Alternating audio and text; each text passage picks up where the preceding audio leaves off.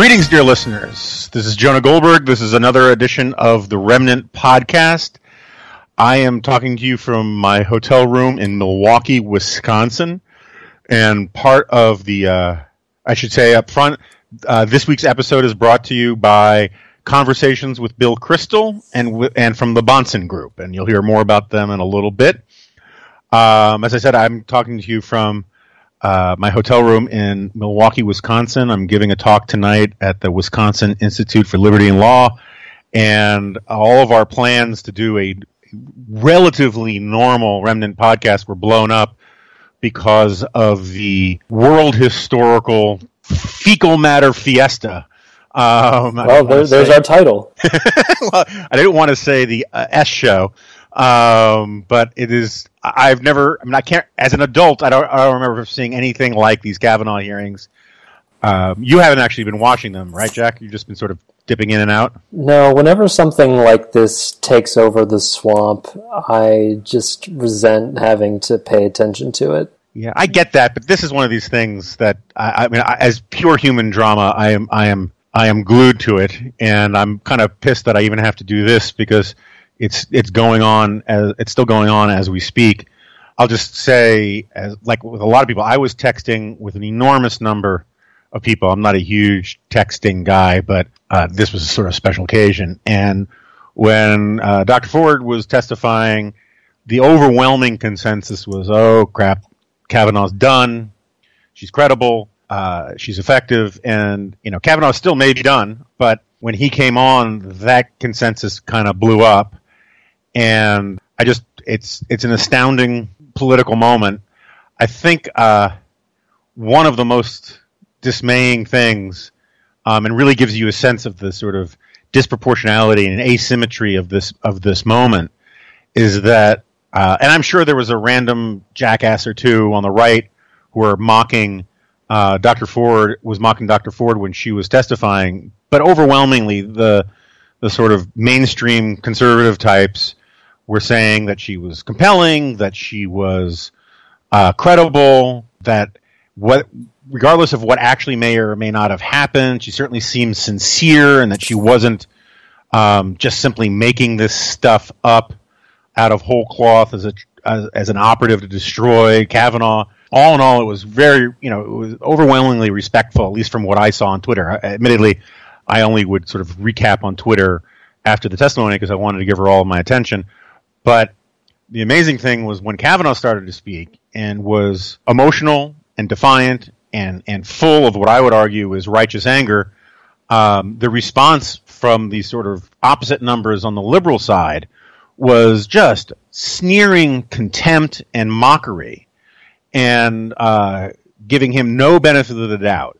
And among the worst and most maddeningly nasty examples of it was actually from someone who pretends to be a conservative these days, Jen Rubin, who was just consistently mocking and disdainful and saying that because he was angry and emotional, that proved he wasn't fit to be on the court, which was a talking point that exploded.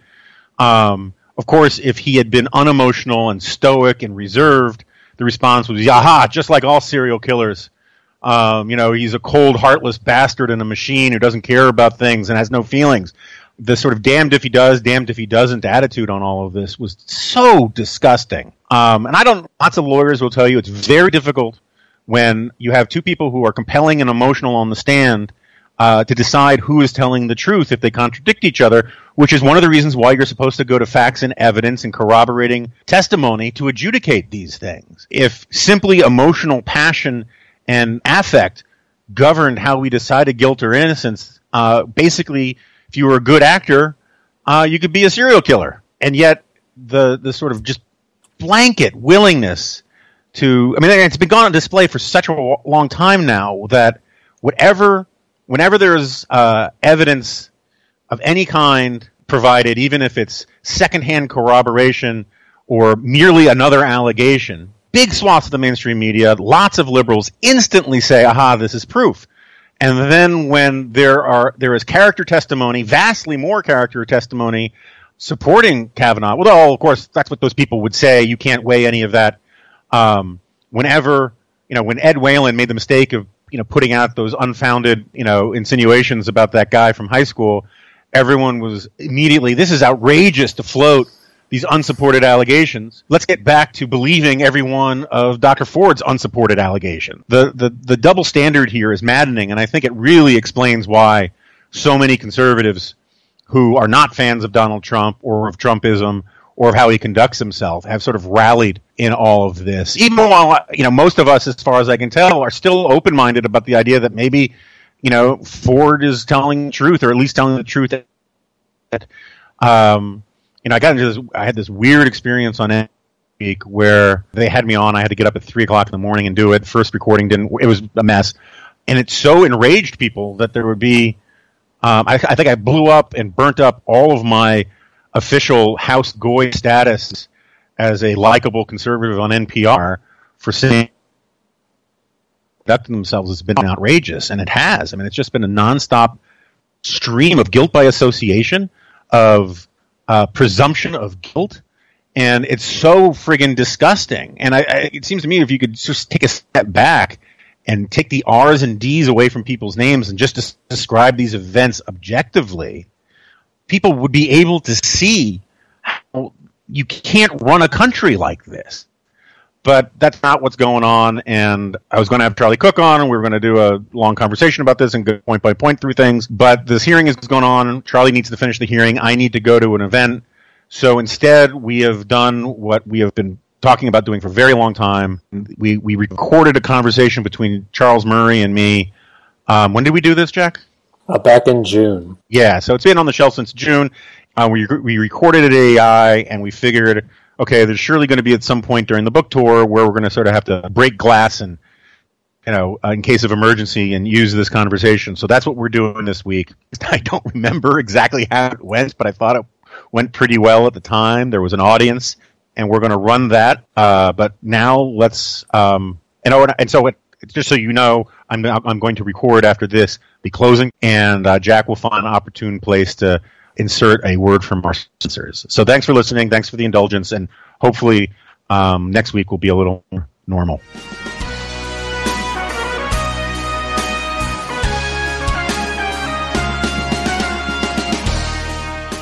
This is going to be a conversation which Jonah and I never have a problem maintaining.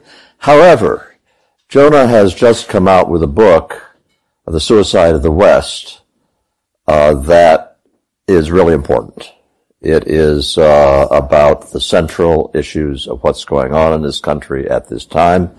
And I can't think of any better way to start than to have Jonah just give us a tour of the horizon of what the book is about. Yes, I've written this book. I'm sorry if I seem disoriented and tired. First of all, I've been drinking all day, but but also it's been a pretty grueling few weeks on the road, waking up in motels covered in blood, not my own. I mean, all sorts of strange things. And it's been a fairly exhausting time, and I'm fairly sleep deprived. So, and the news about Charles Krauthammer kind of hit me kind of hard. So on that cheery note, let's talk about Suicide of the West. So some of you may have already started reading it. So apparently we gave most of you free copies of it, which, bums me out because you should have paid for it. But imagine you're an alien from outer space. And I don't mean like a Dennis Kucinich kind of alien. I mean like a real alien. And you've been tasked with monitoring the progress of Homo sapiens on planet Earth from the moment that we allegedly split off from the Neanderthals about 250,000 years ago. There's an argument about how long ago it happened. We don't need to get into all that. And so the idea is that you can only... You have to monitor the progress of Homo sapiens, but you can only visit once every 10,000 years. So the first time you come to planet Earth, you show up in your spaceship, you open up the window, you turn on the monitors, you look down, and you're looking at Homo sapiens. What would you write in your journal? Well, you would write something along the lines of semi-hairless apes foraging and fighting for food. Come back in 10,000 years, you look down, semi-hairless apes foraging and fighting for food. No change. Come back in 10,000 years...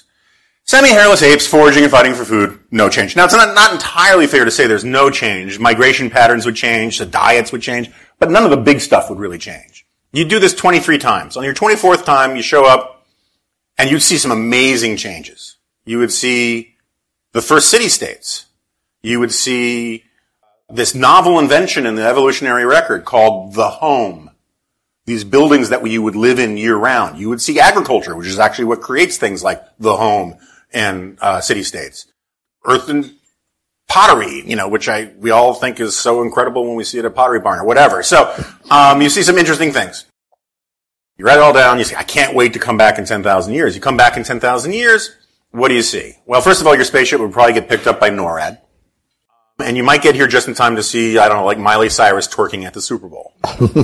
Which is to say that virtually all of the things that we associate with progress, modernity, science, have taken place in the last 10,000 years. The problem with this is that this is very misleading. It's sort of like me saying that between me and Jeff Bezos, our combined net worth is over $70 billion. Right? It's technically true, but it kind of hides this important fact. And the important fact this hides is that almost all of the human progress we've made in the last 10,000 years has actually happened only in the last 300. As Todd Buchholz once put it, man lived for most of his life on Earth no better on two legs than he had on four. Poverty is, in fact, the natural human condition. Man in his natural state, and when I say man, I mean humans. Man's natural condition, natural habitat, is to live a short life punctuated by an early death, usually from violence or some bowel-stewing disease. And this started to change once and only once in a reliable way in one place and at one time in all of human history, in England. Until then, until about 300, 350 years ago, the average human being everywhere on the planet lived on no more than $3 a day for 250,000 years. Douglas North and others basically argue that economic growth, all things considered, was essentially zero for most of man's time on Earth. That is because poverty is our natural state. When people ask, why is there wealth? It is a profoundly stupid question. We know why there's wealth. It's because of this one thing that did it. I'm sorry. This is, you can tell how tired and drunk I am. When people ask, why is there poverty? It's an incredibly stupid question because we know why there's poverty. Poverty is the natural state of mankind. The only interesting question is, why is there wealth? And so far, there's really only one answer. This thing that I call the miracle, which includes the Enlightenment, but is not limited to the Enlightenment. There's been a lot of kerfuffle about the Enlightenment of late. We can talk about that if you like. But it also includes the scientific revolution and includes lots of things. But most importantly, what it includes is words, rhetoric. The story that we tell ourselves about ourselves radically changed about 300 years ago. I call this aspect of it the Lockean Revolution, not because John Locke created it, but because John Locke reflects it. He symbolizes it pretty well. If you want to go with, Hume, be my guest. It basically boils down to this. It's the idea that our rights come from God, not from government. We are citizens, not subjects. The government works for us. We don't work for it. The fruits of our labors belong to us. We are captains of ourselves because the individual is sovereign. And therefore, innovation as well is a good thing. For most of human history, innovation was viewed very suspiciously by rulers because it challenged the status quo and the guilds that ruled society. So when I mean guilds, I mean economic guilds, but also throne, church, and all the rest. And then for bizarre reasons that no one can really explain, although Deirdre McCloskey has worked really hard on about 4 books trying to explain it, and I think she's right in her conclusions. I'm just not sure that she's pegged how it happened. The plot changed. The story changed. The words that we use to describe the world changed, and the institutions changed with it. Up until the 1700s, innovation was considered a sin in Europe, the sin of curitas, questioning the established order. In China, innovators would have a good run for a while, and then the regime would realize that they were destabilizing the powers that be, and they would shut them down. Same thing in the Middle East, same thing all around the world. The story of Uber versus taxi commissions is not a new one. But the amazing thing about this miracle is that, for whatever reason, it got instantiated in the culture, it got instantiated in the rule of law, that you could innovate and that individuals were free. And so I'll sort of close with this point, is that the lessons here of this is not just that capitalism is good. Capitalism is good. If you're here at American Enterprise Institute after doing this thing, and you're still unsure if capitalism is good. Maybe you should get a job as a taste tester in a lead paint factory. But the point here, and this is something that has gotten me in a lot of trouble with some of my friends on the right, is that the conclusions I draw from this is that democracy, human rights, the rule of law, capitalism, all of these things are fundamentally understood as being, should be understood as being unnatural. If they were natural, they would have showed up in the evolutionary record a bit earlier. If you take ants and you dump them out on the floor of some alien planet, on the ground on some alien planet, they will immediately start digging tunnels and nominating a queen. I don't know what ants do, but they'll do it, right? They do ant-like things. If you take humans and if you could strip from them the veneers of civilization and education that they get and have them in their natural state, what would they do? Well, they would behave a lot like the kids from Lord of the Flies, thank you. And they would start running around with spears and war paint, worshipping animal heads and all the rest. Our nature is tribal. Hayek writes about this a lot in The Fatal Conceit, where he says one of the problems is that because we evolved in an environment that was tribal or we're in a little platoon, our brains look at the extended order of liberty and they scream out, this is not natural. In my book, I argue this response is basically should be understood as romanticism, and that basically all of the totalitarian or authoritarian ideologies of the last 300 years are basically one form or another of romanticism, one form or another of tribalism.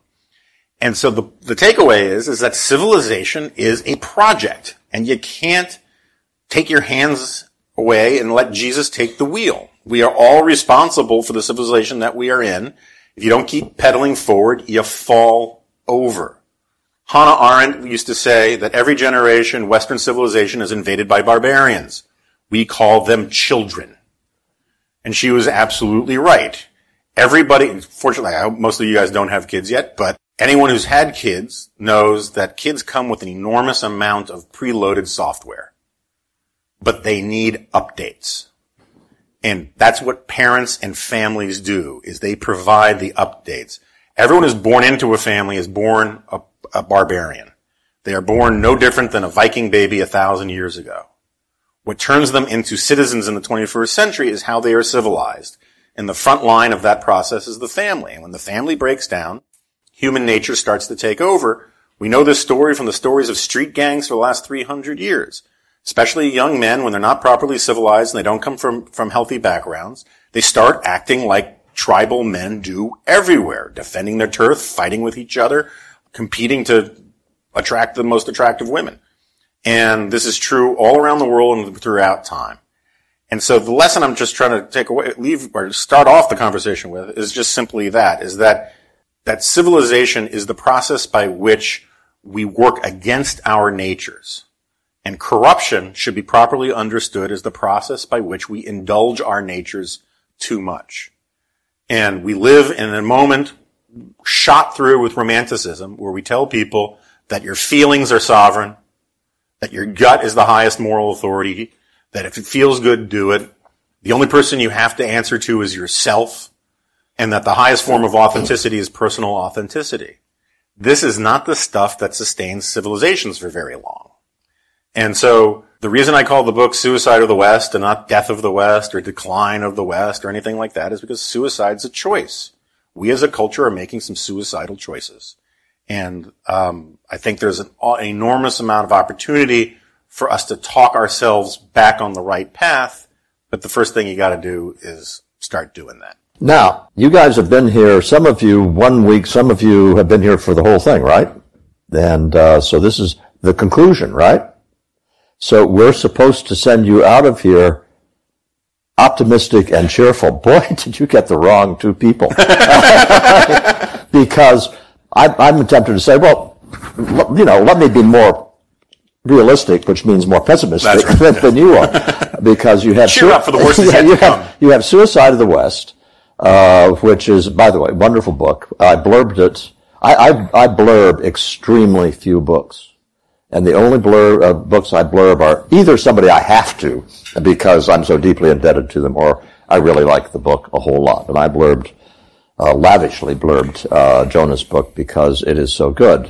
Read it. But I just want to add something. We are not talking about problems that involve Donald Trump, or that came about because of Donald Trump.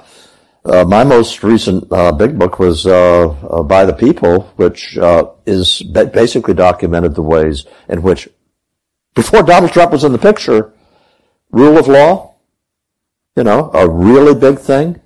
So that, I do a riff on that of, you know what?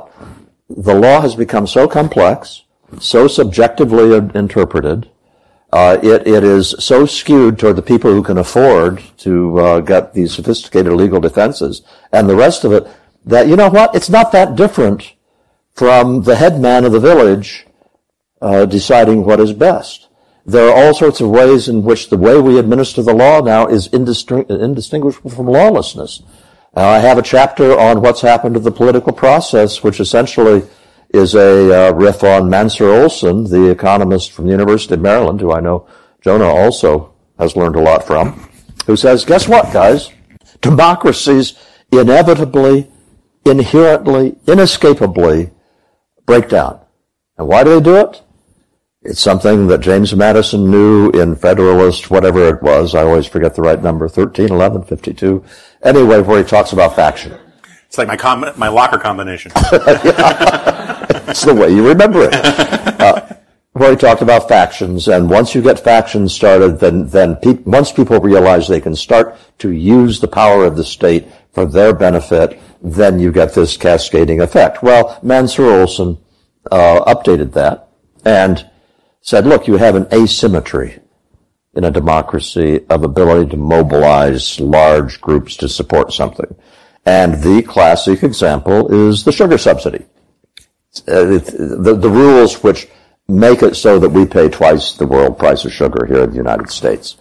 And we have had Republican Congresses with large Republican majorities that have tried to get rid of it for decades. Most recently, a couple of years ago, it always fails in the end. And why does it fail in the end? It fails because you only have, 20,000 sugar farmers? I don't know what the number is. It's a tiny number. But they really care about the sugar subsidy. And the rest of us would probably rather not pay twice the world price for sugar, but basically when you get down to it, is this what's going to make me go out and campaign for a candidate? No. So you can't mobilize the opposition. And what happens is you have 300,000 sugar subsidies. And why has that happened? Because of another disaster. You see, no matter what you say, I will top you. I will come back and I'll say it's even worse. The other disaster is that essentially in the 1930s, and it was not a slippery slope, it was not, oh, gee, how did we ever get in this situation? The Supreme Court, in a series of half a dozen key decisions, said explicitly, we are now going to interpret these key clauses this way, and what they did was remove any of the restrictions of the enumerated powers. So, the government can basically sell anything. It has favors, all kinds of favors it can sell, and guess what? There's a market for them. So Jonah, in one sense, and I'm not going to go through, this does need to be a conversation. That's just one thing I want to say. We have huge institutional decay that occurred way before Donald Trump entered the picture. And the other thing I want to put on the table is sometimes people ask me what I've changed my mind about over the course of my career. One of them is that I have become more pessimistic about recovering community in an age of advanced capitalism.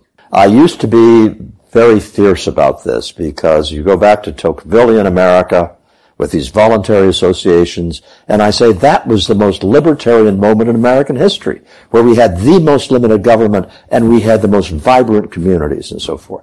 And part of me still believes that that's possible, but this book, The Cultural Contradictions of Capitalism, that Daniel Bell published, 40 years ago now, said capitalism ultimately breeds its own destruction because it is inherently in conflict with a kind of community, not tribal community, but the kind of community in which people who live in physical proximity to each other voluntarily help each other out and so forth. Okay, so we got a lot of problems on the floor here. So only a couple things I would add. I do kind of feel like Richard Dreyfuss and Robert Shaw and Jaws competing over scars. I can beat that. First of all, I would argue that as good a book as Cultural Contradictions of Capitalism is, it all goes back to Schumpeter, and everybody is sort of downstream of Schumpeter making that argument as well. But we can get to that if you want. That's getting really nerdy. Yes, yes. No, but it's one of my pet nerdy things is that I think Joseph Schumpeter is the guy who figured out this new class argument, and that how capitalism, he actually described, and you want to get nerdy, he gets a lot of it from Nietzsche's Genealogy of Morals, where in Nietzsche describes how there's the priestly class and the knightly class. The knightly class are the men of action, the heroic men who make their own morality, right? And the priestly class are basically the backseat drivers of civilization, and they resent that they're not behind the wheel. And so they use the only weapon that they have, because they have no armies, right? And they have no money, but they're smart. And so what they do is they use their words and the concepts and rhetoric. And what they do is they start talking down the virtues of the knightly class through this process of called resentment, which is just the French way of saying resentment. It's really annoying. Where they basically turn the knightly virtues of strength, honor, glory into vices. And they turn the former vices of meekness, humility, and whatnot into virtues. Now, this is partly Nietzsche's indictment of Christianity. I'm not subscribing to it, but you can see where he's coming from on this. And so part of my argument, and so Schumpeter takes this and he says, the problem with capitalism is that rich, innovative entrepreneurs tend to have kids who become lawyers. And those kids tend to become women's studies professors, in effect, right? And so we now have this vast new class of people who talk down capitalism. There's a reason why American intellectuals for 50 years have been saying how much more enlightened the French are, because in France they value their intellectuals more. They're talking their book, as they say on Wall Street. So much, I think, of our problems today have to do with the fact that the people who control the commanding heights of our culture in Hollywood and on college campuses, they are openly hostile to the virtues and values that actually make capitalism possible, because they want to supplant it with something else. And I think all this comes out of Schumpeter, but it's very much consistent with the cultural contradiction argument. But going back to your first points about the sort of Demler Sclerosis, Mancur Olson stuff, I find myself in all of these arguments about free trade and protectionism and almost everything else going back to what I really kind of decided is maybe the most important passage from Adam Smith. Where Adam Smith has this famous line where he says, and I'm going to completely butcher it, but he says, rarely if ever will two tradespeople or businessmen meet in a bar or a pub to have a conversation where the conversation won't quickly turn towards how they can conspire against the public good. It is just in human nature. It's what Albert J. Nock would call Epstein's law, to just take the shortest path possible for your own benefit. People form together into coalitions to protect their interests. Sugar subsidies are just one example of it on a broad scale. And Smith says, yeah, that's human nature. You cannot get around it. If you're going to get three guys who own paint stores to sit together at a bar, they're going to quickly come up with a way how they can all agree to jack up prices on paint and screw everybody, right? And the point that Smith makes that Schumpeter then picks up on is that's okay. That's faction. The Founding Fathers understood that factions were natural, what Paul Bloom at Yale calls the coalition instinct, this idea that people are going to form together to protect their interests. That's entirely natural. It's only pernicious in the long run when the state comes in and validates one faction and says, we're going to use the power of the state, the monopoly of violence that the state has, to enforce your monopoly, because then it becomes permanent. Monopolies in a free market do not last. But when you get the state to come in and intervene and short-circuit the free market and short-circuit democracy, those factions can become permanent and they can become entrenched in the power structure. That's the problem with the sugar subsidy thing. That's the problem with so much of what we have. That's the problem with protectionism. We're basically saying that the government knows what the proper price of steel is, and they know where and how people should be buying their steel better than people who actually buy steel. Protectionism really is what it is. It's not protecting the country. It's protecting certain industries that have curried favor with a specific regime. In the Obama administration, it was solar companies. In the Trump administration, it's coal and steel companies. It's the same dynamic with just different winners and losers. I want to go back to the culture a bit, because basically all of you are living in a culture which exhibits the problems that Jonah and I are talking about. And by that, I mean the American campus. And by the problems I'm talking about, let's go back to the nightly. Mm-hmm. Tell me what the attitude is on your campuses toward things like honor, things like courage.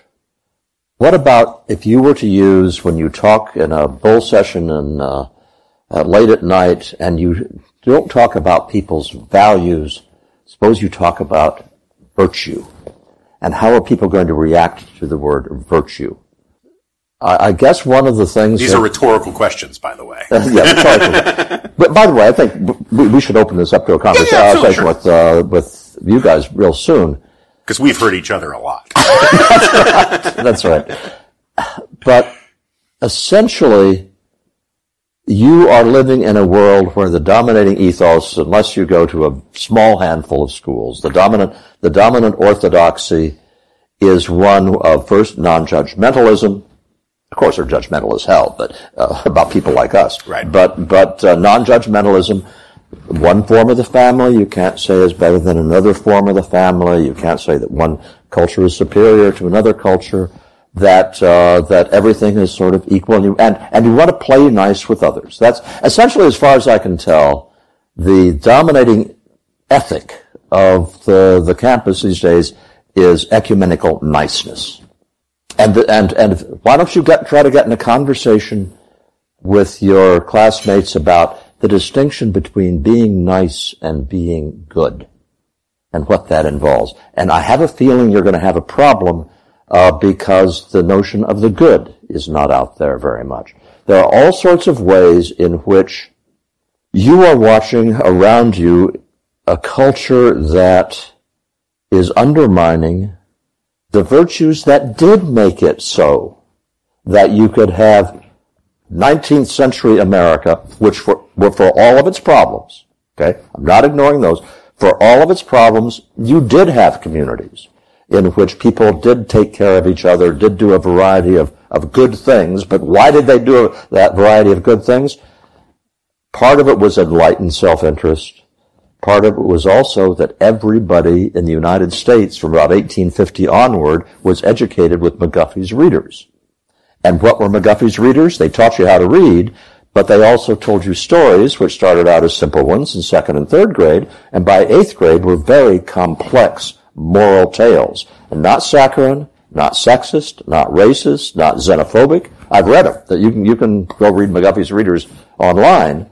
They were complex stories of what it means to live a good life, what it means to be virtuous, what it means to be manly, which is not to be macho, but what it means to be manly is a whole bunch of good things. We had a culture that worked because of a large amount of self-restraint, of self-government, where you did not do certain things because it was not right, or in some cases, just because it was not seemly. It was not appropriate to lord it over your neighbors. It was not appropriate to give them the finger, figuratively speaking, because you had more money and more power than they did. Some people behaved this way, but you had a culture which restrained people through the force of a coherent concept of virtue, and we pretty much lost that too. All right, this is a good place, or maybe it's not a good place since I haven't heard the conversation, to mention our first sponsor this week, which is Conversations with Bill Kristol. If you're not aware, and you all should be aware, my friend Bill Kristol has a terrific series called Conversations with Bill Kristol. It's on YouTube. It's also out on a podcast. It's on iTunes, so you can subscribe there and wherever you get your podcasts. Bill's conversations include a wide range of really interesting topics and a diverse selection of guests, though he's never discussed, as far as I'm aware, Bigfoot erotica. He's had Dick Cheney and David Axelrod. They've done more than 100, and it's an impressive list, to name a few. There's been Clarence Thomas, Gary Kasparov, Peter Thiel, Ben Sass, Christina Summers, Charles Murray, me, that's right, me. You can watch any and all of Bill's conversations on the website conversationswithbillkristol.org. That's conversationswithbillkristol.org, and you can subscribe on YouTube, iTunes, or wherever you get your podcasts to be notified of a new release every other week. So if you like my podcast, and if you don't, why are you listening to this? You'll enjoy Conversations with Bill Kristol. Should we let people talk? Let's do that. And by the way, it doesn't have to be a question. You may argue with us. We're used to it. You can even call us names. We're used to that too. You know, I'm going to start over here, and we'll. Do we need to get a mic to them? Yes. Okay. You can just wait for the mic. By the way, and then for those who were still here from the first week when I taught my course, it's so nice to be able to hear again. I taught a course 3 weeks ago when I was deaf, unless I had earphones on, and it was terrible. My question is primarily for you, Mr. Goldberg, though I imagine Mr. Murray also has thoughts. But when you mentioned the Federalists and the necessity to recognize factionalism as a natural part of humanity, you framed it almost as if that is a sort of undeniable part of our politics, which we then proceed with. And yet in your presentation about poverty and how poverty is natural to the human condition, the response of modern-day people is obviously not to accept that natural fact. Obviously, we seek to eliminate global poverty.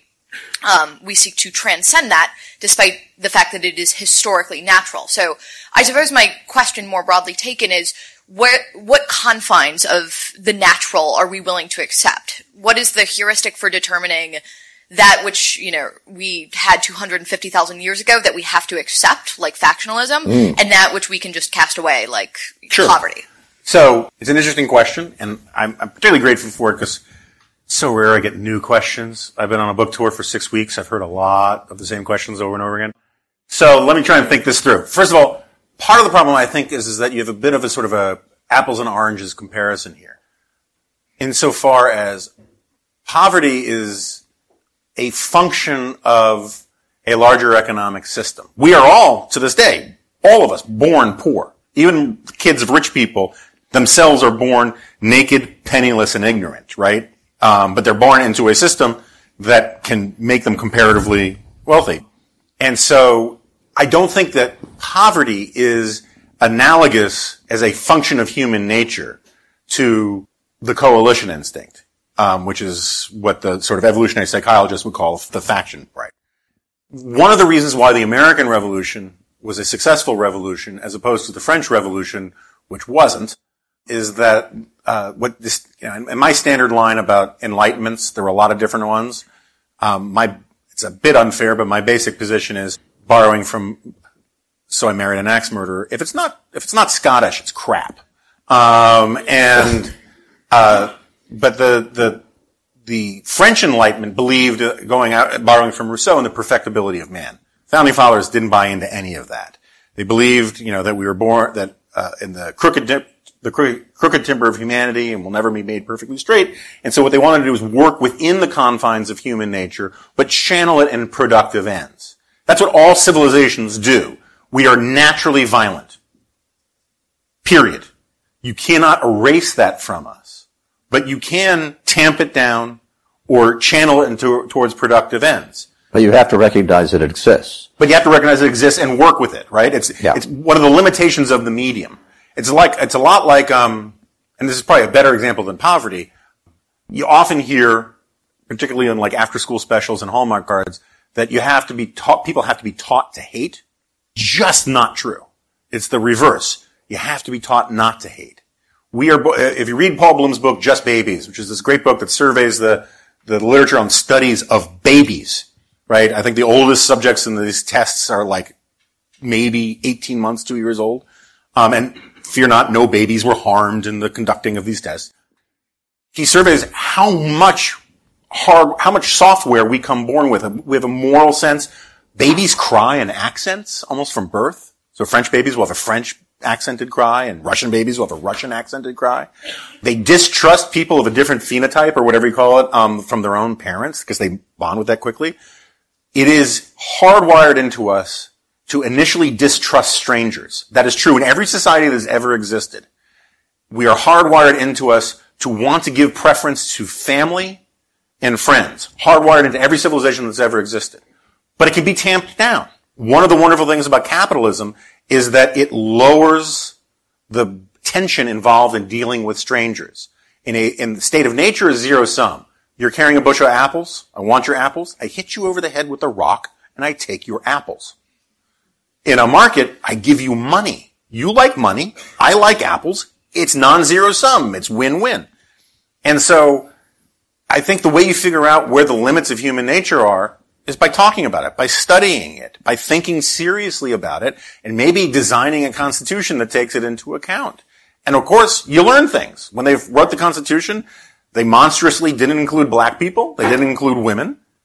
And then Western civilization had a big argument about these things and came to the morally right conclusion way too late that this was wrong, and we changed the Constitution. And so I'm perfectly fine. I'm totally open to correction about what the limits of how much we can change human nature are. But you're going to have a real hard time persuading me that there are no limits to human nature. And Charles knows a lot more about the limits of human nature than I do. Let's take another... I basically agree with most, virtually everything you said. I guess my question would point to what you mentioned about the cultural contradictions of capitalism. And I would like to extend that a little bit into what a lot of people say that classical liberalism, in the context of what that usually is mean, doesn't have the resources to provide for its own survival. And within that context, a lot of people have put Jonah Goldberg's book in contrast to other books such as Patrick Deneen's The Failure of Liberalism and so on. What kind of answer could we, articulate when we have this sort of defense of these so-called liberal values, but also in contrast to other problems that you mentioned, like the decline of the family or this idea that we can have this liberalism that is no more than materialism, rationalism, a sort of valueless society that just makes sort of these very enlightened cost-benefit calculations that doesn't give much room for some of these essentials that you mentioned? Yeah, I wish I had a more original answer than I do, because the miracle of the United States was that for the first time in human history, it instituted a government which had very strict limits on what it could do. And those limits were taken very seriously for the first 150, 60 years of the country. And it produced a culture that was unique in all the world. That's what American exceptionalism is all about. Piggybacking on what Jonah was just talking about people being distrustful of others, what was the American image until, I don't know if it's still true, but it used to be true, in Europe? Americans are so trusting. They come up to people they've never met before, they'll confide secrets in them, they will trust what they're saying, and we were taken as being incredibly naive. Well, it was a culture which I think stemmed directly from the fact that if the government can't do a whole bunch of things, if people have to get along together, if they're restrained from the use of force, a lot of these things become possible where the cultural contradictions of capitalism were avoided for one hell of a long time in this country. We went through incredible economic growth. We had Gilded Ages with the Newport cottages and all the rest of the extravagance there, and we still remained a culture in which we didn't always live up to it, but Americans were supposed to believe we were no better than the other guy, and that there was a fundamental egalitarianism in the accepted culture. And in my view, and this is why I say I wish I had something new to say, I don't, once you let the barriers down, once the government no longer has limits on its power, all of these other forces come into play. They are inexorable. They're inevitable. There is no hope. We are doomed. Next question. Yeah, we'll go back there. So, yeah, but the back up there. Thank you to both of you for coming and talking to us. My name's Nick. Arthur Brooks is going to fire both of us once he gets the tape of this. Gettysburg College. We have a women's studies department. We have a Latina studies department. We have an Africana studies department. We have a peace and justice major. We have queer studies classes. We have queer theater studies classes. The second one made more sense than the first one, but anyway. From my point of view, Gettysburg is probably better off in terms of political balance than most other college campuses on America. But to borrow a turn of phrase, we're by all means losing ground. These people in these departments throw their bodies upon the wheels and levers of decision makings. They expand their own departments. They demand and they shame anybody who doesn't agree with them into going along with them. And eventually it just keeps moving and progress, for lack of a better word, continues. How do we begin to claw back all this ground that we've lost? Well, I haven't been very successful at it. You know, what was it, the quote I saw from Charles Krauthammer? Charles Krauthammer was a dear friend of both Jonah's and mine. And they had this wonderful quote that was on the internet today, and it's not going to be quite accurate. But Charles said that to not say what you believe bluntly and forthrightly is to betray your whole life. And so the first thing is don't be silent. And I'm sure a great many of you, by the fact that you're here, probably are not being silent. But there has to be a willingness to confront that kind of thing head on. And it will get you called names. It will get you called a racist. It'll get you called sexist. It'll get you called homophobic. You name it. And basically, you've got to be willing to have that happen. Yeah, so I mean, I did not think that the subtitle of tonight's talk would be why you should take a bath with a toaster. I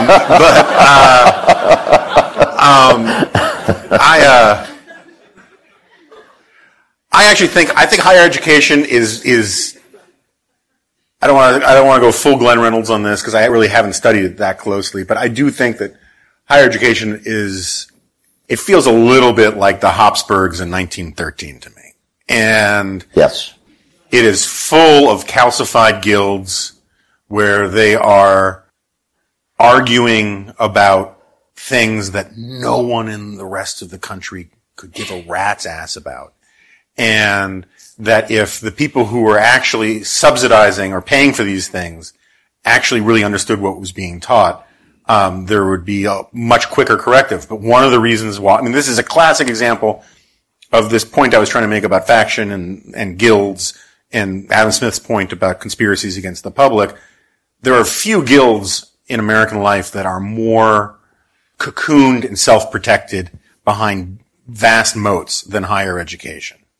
In those kinds of situations, when the change comes, it's all the more sudden because they were so removed from the forces of gradual improvement and that normally come with the market. And so I can't really predict for how that bubble changes. I mean, one of the things I think is kind of fascinating. I can. Okay. Yeah. Because I'm writing a book about it. And so naturally I know, since I'm writing a book about it. And that is that so many of the premises of the academic orthodoxy are busily being just excavated underneath by the hard sciences. And I'm talking about genetics and neuroscience. And before any of you start to get nervous, I don't have any bombshells to throw. I'm simply saying that a great deal of what is taken as absolute truth on college campuses, whether you're talking about sex as a social construct, gender as a social construct, or race is a social construct, or intersectionality is what determines people's lives. In all sorts of ways, these things are just wrong. They're empirically wrong. It's not scary. And they're empirically wrong in ways that are going to eventually be impossible to deny. And by eventually, I'm not talking about 50 years from now. I'm talking over the next decade. That right now, at the same time that you have people in academia saying increasingly silly things, you have a growing body of knowledge that is rigorous and replicated and very strong. And it's basically going to be this. It's going to be like Aristotelian physics after Galileo dropped objects from a building. And guess what? Aristotelian physics didn't work anymore. In the social sciences, you can argue about things indefinitely because you can always come up with another regression analysis or another experiment with 60 college sophomores that says what you wanted to say. But the hard sciences, that's not true. And the hard sciences are going to get desperately in the way of academic pet theories that are empirically wrong. Yeah, I gotta say, I mean, I don't want to get mired in this for all sorts of reasons, but I'm more skeptical about that than you are, in part because the nature of the cultural fight that will ensue from the thunderclap revelations that you're talking about is not one that our side is hugely prepared to win or fight in a way that attracts people to it. And we can have this conversation more another time, but it does raise a point that I do want to get to. One of the problems with college campuses is just, well, let me put it this way. Political correctness has been around for 40 years, 50 years. I mean, when I was in college, you know, back in the Pleistocene, we were talking about political correctness. Political correctness has a much bigger hold on this generation, on your generation, than it ever had on my generation. And we were still talking about left-wing campuses and all that kind of stuff. What changed wasn't the ideas, really, because it's the same bullshit ideas with just different coats of paint on them that I was hearing 40 years ago. What changed was the kids. Jonathan Haidt has written a lot about this. My friend Steve Horowitz has written a lot about this. Your generation, and I see this with my own kid. I mean, I plead guilty to a lot of this. You were talking about earlier about ecumenical niceness. That starts in frickin' nursery school, where the worst sin you can commit, the worst crime you can commit, is hurting someone's feelings. And there's a zero tolerance for bullying. I'm against bullying. I hate bullies. It's one of the reasons why I don't like the current president. One of the reasons. It's a long list. But at the same time, if you go your entire life where your parents are all your childhood, your parents are driving you to tutors and driving you to leagues and driving you to this appointment and that appointment and all the kind of rest. If in school you've never had a serious or not just but many serious altercations or interactions with people, hostile interactions with people where you didn't call upon a third party intercessor to adjudicate your disagreements, you know, where a teacher, a parent, a coach comes along, hey, come on, everybody, play nice, right? You grow up, you can be really smart. I know for a fact that all the kids in this room are smart, and I know for a fact that all the kids in this room got into better colleges than I did, because I was rejected from everyone I applied to. But there's more story to that. Anyway, and so you get these kids who might be really smart, but have not socialized in the way previous generation. I mean, like, when I was a kid, my mom would often kick me out of the house and say, come back when the streetlights turn on. That wasn't always great. I mean, I was mugged about 6 times before I turned 12, right? I grew up in New York City in the 1970s. You don't actually have to go to that extreme. Yeah, that's true. I mean, I remember once my mom, when I was about 5 years old, sent me downstairs to the head shop to buy her a carton of cigarettes. And the lady who run the head shop was like, I'm not selling it, you're like a child. And my mom comes down and just tore this poor woman a new one. This is my kid. If I want him to buy cigarettes, blah, blah, blah, blah. That was one of the only times my mom intervened in an interpersonal conflict, okay? And so if you have these kids, and I'm talking about kids from elite families, and, you know, and we can define elite however you want, they go to college, and what would you expect from these kinds of kids? Well, you would expect, well, first of all, if being made to feel uncomfortable is such a terrible thing, maybe you'd want some sort of warning, like a trigger warning, before a professor says something discomforting, right? Maybe, as in the case of some schools, because none of you guys have dates anymore, you would want some sort of contract about how to negotiate sexual relations between two consenting individuals. So what I'm saying is I'm not necessarily impugning any individual person here, but in general, this generation, broadly speaking, is the generation that women's studies departments have been waiting for. The political correctness stuff on a lot of college campuses works so much better now because so many more of the kids are amenable to it. Now, on the flip side, this is a point I often make to conservative. I used to talk to a lot of conservative. I mean, I've probably been on 100 campuses the last 15 years. And I used to make this point often when I would speak to conservative groups on campuses. On the flip side, not everything about political correctness is bad. Some of political correctness is an attempt to come up with manners for a more modern and diverse society that show people respect. And I can't tell you how many times I've had to have this conversation with conservative activist kids. Just because being a jackass is politically incorrect doesn't mean being a jackass is good. And there are an enormous number of kids today, and I really think this Charlie Kirk, Turning Point USA, is part of the problem, not part of the solution, who teach to be a jerk is cool because it, you know, you own the libs, and you get to drink their tears, and they're so freaking delicious. And if you're being an ass as a matter of ideological priority, you're just an ass. And so what is required in the door-to-door fight on college campuses is to have a conversation with people and be civil about it. Be forceful, be, you know, principled, but don't be an ass. And it's amazing how radical a suggestion that is to some people these days. Let's see, let's get to, I have had a real gender imbalance in the people I've been calling upon. I've been shocked, offended. But I didn't have any women with their hands up. Could you identify as female? That would help a lot. I'm afraid I can't. I apologize for that. But I do identify as male, him, his, that sort of thing. I study in university. My question is for Dr. Murray, and it's a question regarding the purpose of the bell curve.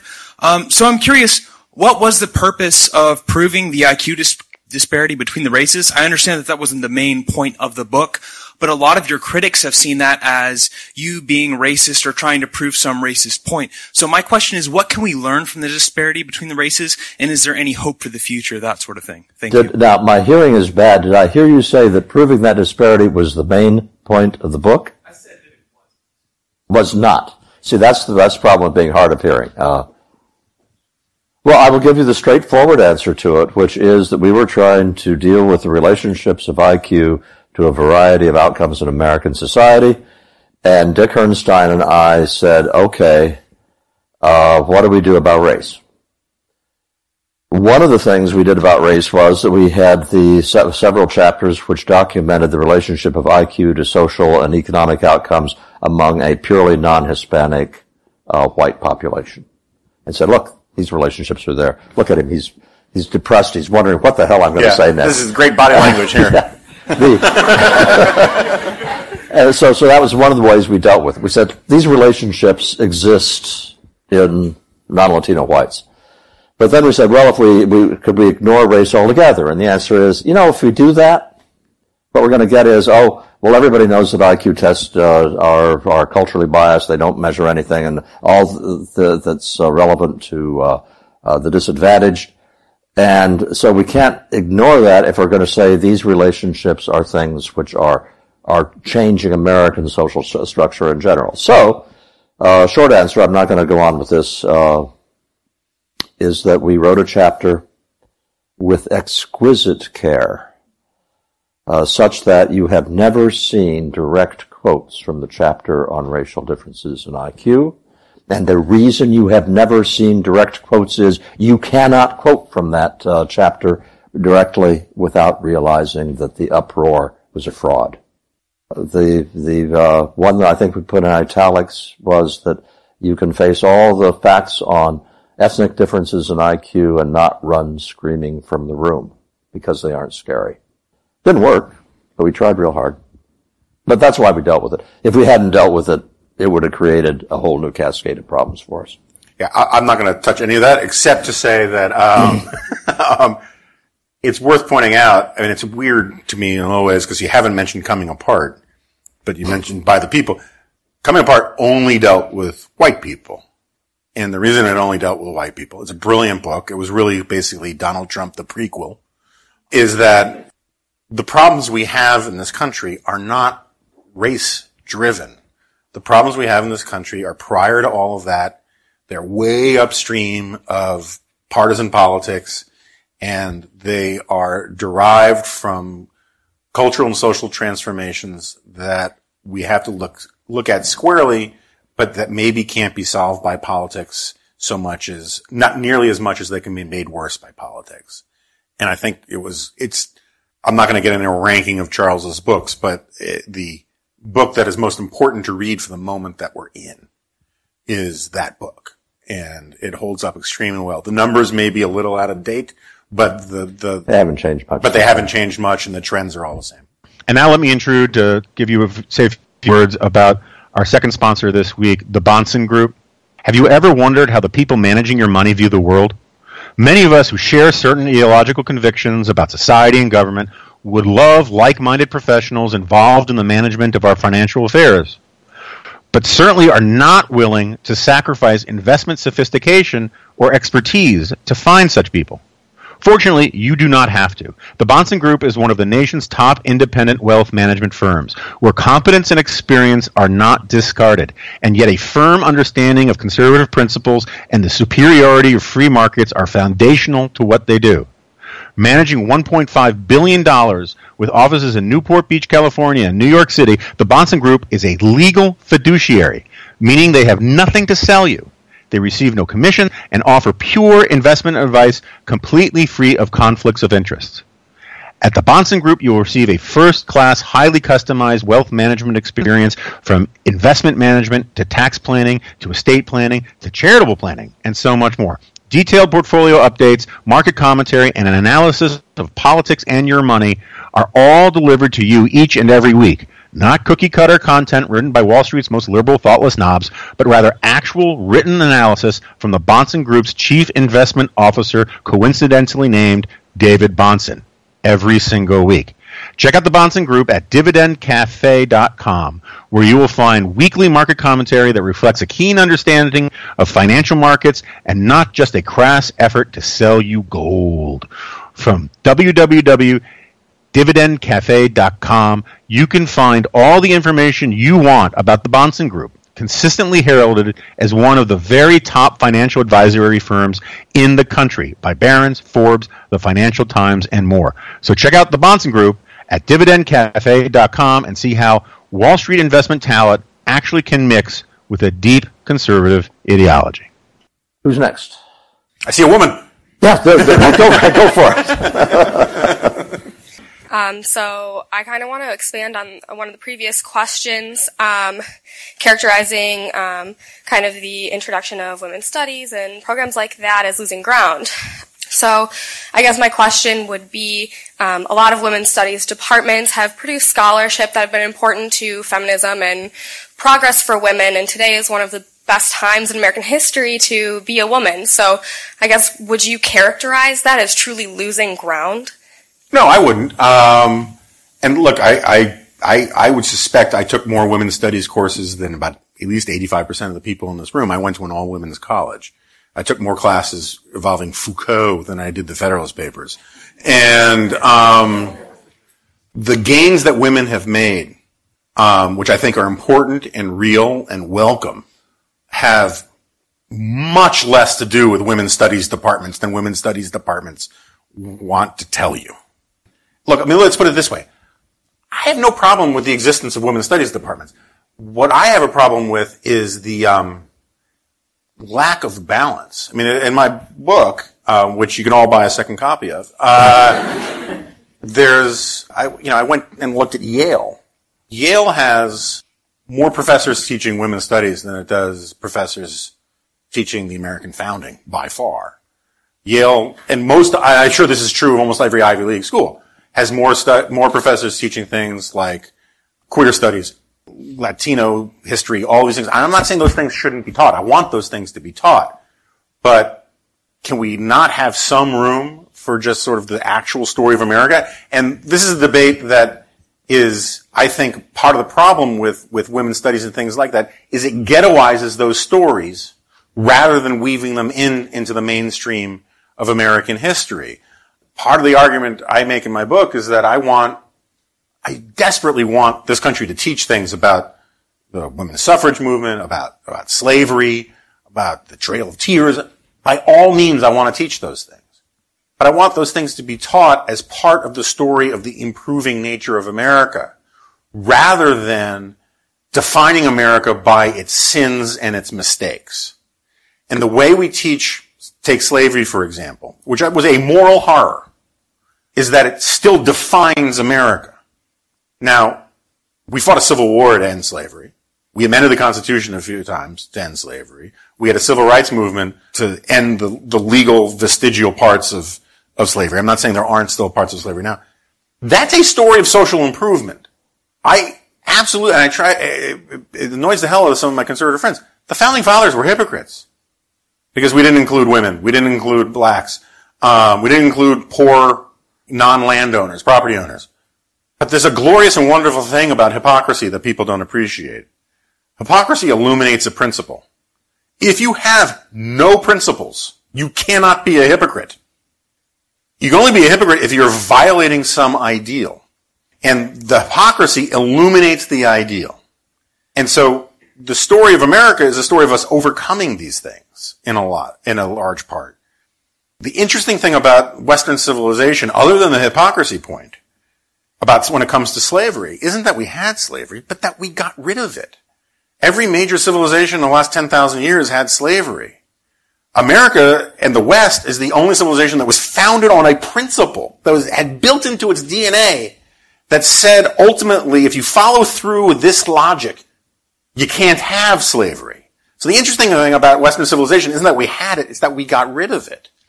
The story that you get from women's studies departments is, first of all, I think profoundly schizophrenic about, are women equal or different? Are they the same or different? But moreover, it is grounded in a sort of, Nietzschean resentment against the system itself, which I think is entirely unproductive. I would be very interested to know of all the progress that women have made in America. If you wanted to come up with some list that defined successful women. CEOs, scientists, go down the list, right? Out of that the 1,000 most successful women, how many of them were women's studies majors? My suspicion is it's a very small number, because what most women's studies departments teach is not particularly useful in the marketplace unless you want to go become a women's studies professor. Yes, we'll go back here. I read your work in particular, Dr. Murray, and one of the things is that, I guess, white America is losing ground as the nation is becoming more and more diverse. By 2048, we're going to have more people of color than white, and we've already had 2 black presidents and 1 orange president right now. So, and who was the second black president? Bill Clinton. Okay. So, but to get to my point, our nation is becoming more and more diverse, and it's the not... The funnier answer, by the way, would have been Barack Obama, but anyway. No, but as our nation, as we're progressing, we're becoming more and more diverse, and it's a trend that's not going to be able to change. And throughout our history, we've always had the struggle of becoming the country that we are, and I was just wondering, from your point of view, because we've heard a lot from the left's point of view, to quote, on how America should become. How do you think the United States, as a society as a whole, make sure that these demographic changes can be handled, and we won't descend, I guess, into conflict, and we won't lose the greater identity of our nation? Federalism is the key, I think.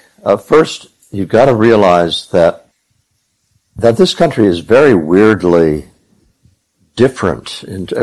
We have X% black, X% Hispanic, X% or YZ% Asian, and so forth. You have vast stretches of the Midwest where the towns are still, 90% non-Latino white. You have in the South, you have historic characterization of a very high concentrations of African Americans along with whites. Out in the Southwest, you have a very strong mixture of Latino and this, and so all of these different cultures that are evolving can work it out as long, I think, as they have a sense that they are allowed to work it out their own way. And I'm kind of optimistic on this score. Because historically, when you talked about federalism and communities being free to sort of organize themselves as they saw fit, that was seen as a cover for racism, and that's what the Southerners wanted, so that they'd be free to practice segregation and so forth. You know what? Portland, Oregon has a culture of its own that it doesn't want people interfering with. Burlington, Vermont has a culture of its own they don't want people fooling with. And it's a culture of the left, but they, for the first time in a long time, I think lots of people on the left are living in communities where they have a lifestyle that they want to maintain. They don't want to oppress anybody else. They just sort of kind of want to be left alone. And before, it's always been people on the right who kind of wanted to be left alone. And insofar as that is happening, I think there is room now, particularly in view of all the ways in which the former bad things of local control can be more easily prevented. I'm referring, of course, to the evening news, which loves nothing more than to uncover some oppression somewhere, that you now have a situation where a lot of letting people alone in their own communities to live the lives they see fit is way more feasible than it used to be, and that you have lots more people who are conscious of wanting to have that than it used to be. I guess that's one of the few ways in which I am optimistic. Of course, the flip side of that is, historically, that the people who have money use their money to live their lives as they see fit, and then they don't want other people to have that same freedom. I'm hopeful that that's starting to break down. Just call me a starry-eyed optimist. I agree with all that. I'm not going to do my whole federalism spiel, but I think demographic predictions, I think political analysis based on demographic predictions are fraught with peril. First of all, the ethnicities that of color that people are betting are going to identify as non-white, there's a really interesting trend in them not. I mean, I don't like the racial categories to begin with, but one of the reasons why Charles keeps saying non-white Latinos is because an enormous number of Latinos define themselves as white. A lot of Asians, essentially, as they get richer, to start to find themselves as essentially white. The rates of intermarriage are enormous. The prediction, one of the reasons why you got Trump, when I say you, I don't mean it's your fault, but is that the Democrats so wildly invested in these demographic fantasies about the way the society was going to move that they started cheering it. You know, you find this rhetoric all over the place about how excited liberals were at the idea that whites were going to lose their cultural power. And that activated a nasty backlash among a lot of whites. And part of the reason why it's so annoying is because it wasn't true. And, you know, there's this assumption that Hispanics are sort of Democrats by birth. Well, the data show that as Hispanics become more, move up the socioeconomic ladder, they become indistinguishable from the median voter. Doesn't mean they're all Republicans, but the predictive power of their Hispanic or their Latino status just lessens enormously. And the reason why Latinos tend to be more democratic is because they right now, partly because of immigration and all the rest, they just tend to be poorer.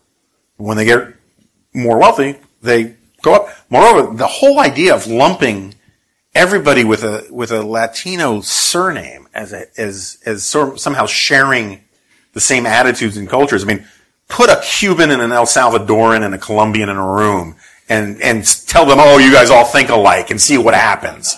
You know, or lumping all Asians together for that matter, right? This is one of the problems that you get when you start playing these games with these numbers. There are enormous cultural differences. There used to be crazily big cultural differences among different groups of ethnic whites. My dad, until his dying days, had just the tiniest bit of anger at the Irish, because one of the favorite pastimes of Irish kids in the Bronx in the 1940s was to beat up the Jewish kids.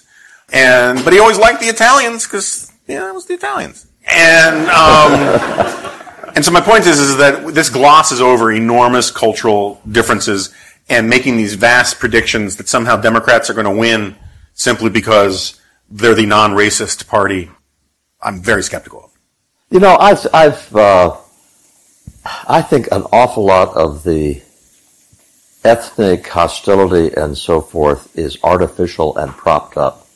I am struck by the distinction between the angry rhetoric in the public square and the enormously positive changes in day-to-day interactions among real people.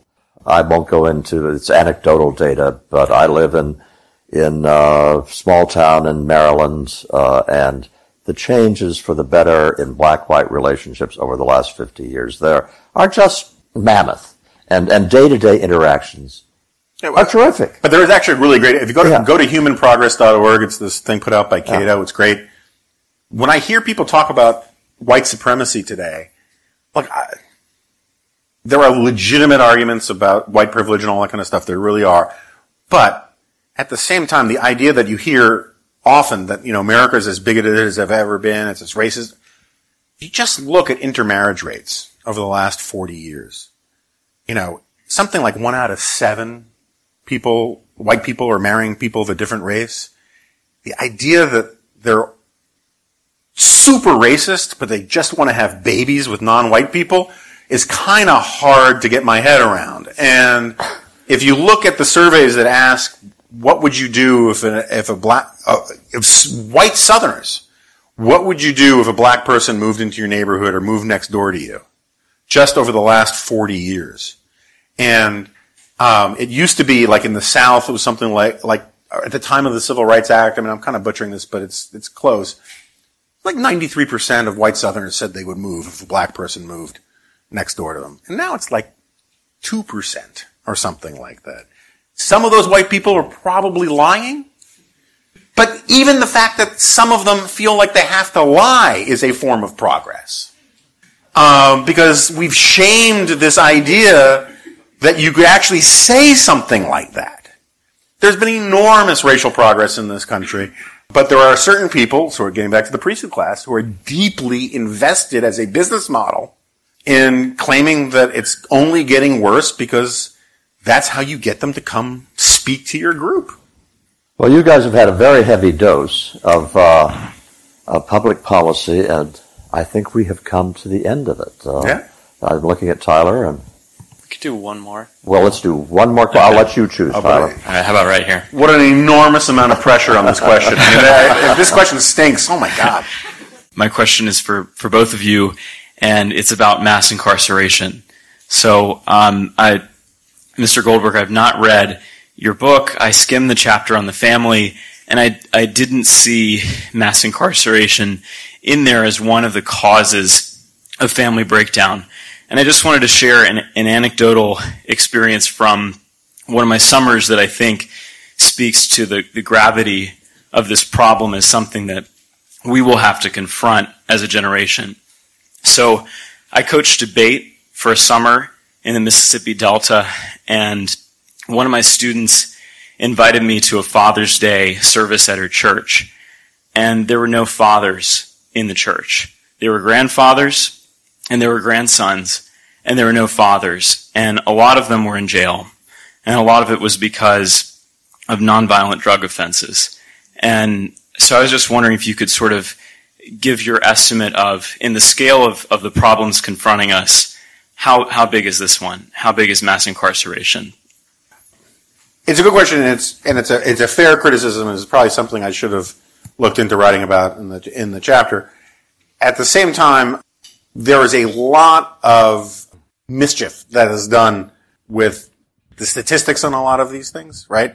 When you say that people are in jail because of non-violent drug offenses, some non-trivial number of those, I'm not going to say it's the majority or the vast majority or just a significant minority or plurality, whatever, some very non-trivial number of those involve cases that were pled down as part of the negotiating process to the non-violent drug offense. The idea that there are just a vast number of non-violent drug dealers out there, I think, is a little unfair or inaccurate.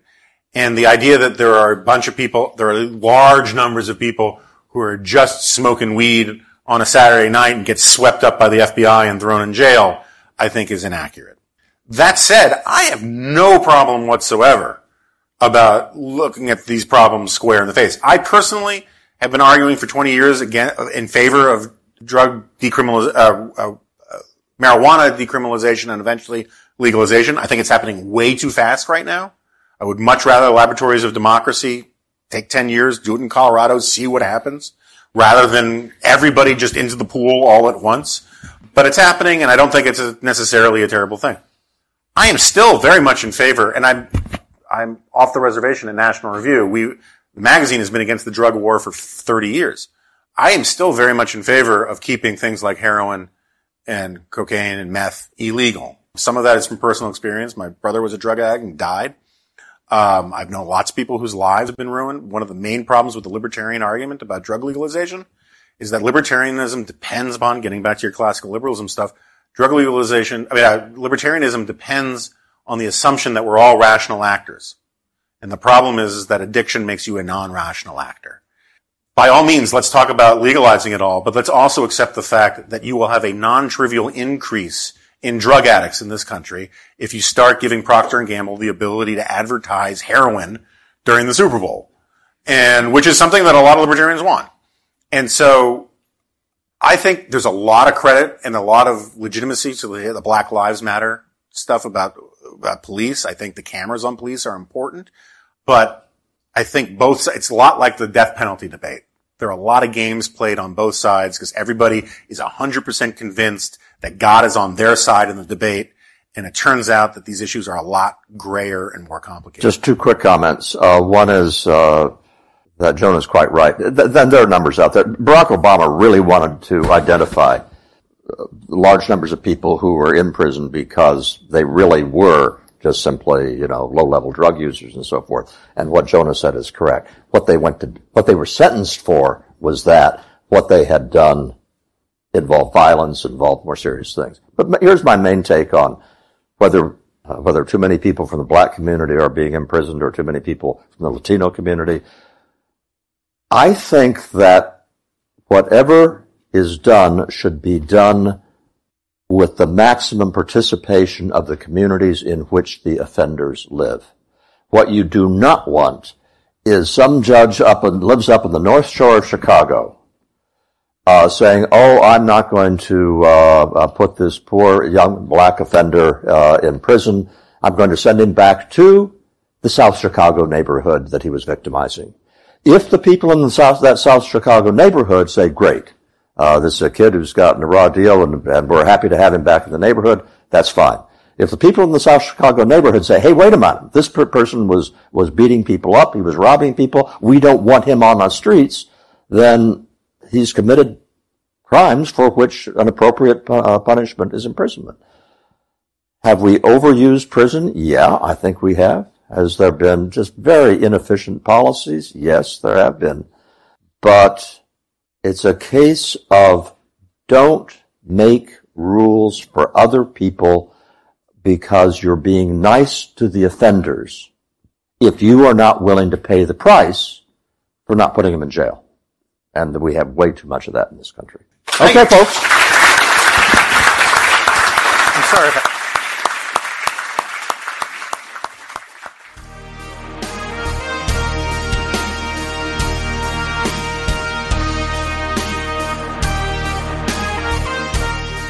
All right. Again, thank you, everybody, for your indulgence in putting up with this unusual episode of The Remnant. Things are going to start calming down in the weeks ahead. We have some fun episodes coming up. And please keep up the reviews on iTunes or Stitcher or Google Play or wherever you can review podcasts, particularly if you're inclined to give us a positive review. Follow us on Twitter at @JonahRemnant. And you can send email to us at theremnantpod@gmail.com. Until next week. I'm Jonah Goldberg. Thanks for tuning in, and say hi, Jack. Bye. Or hi, or whatever. See you guys.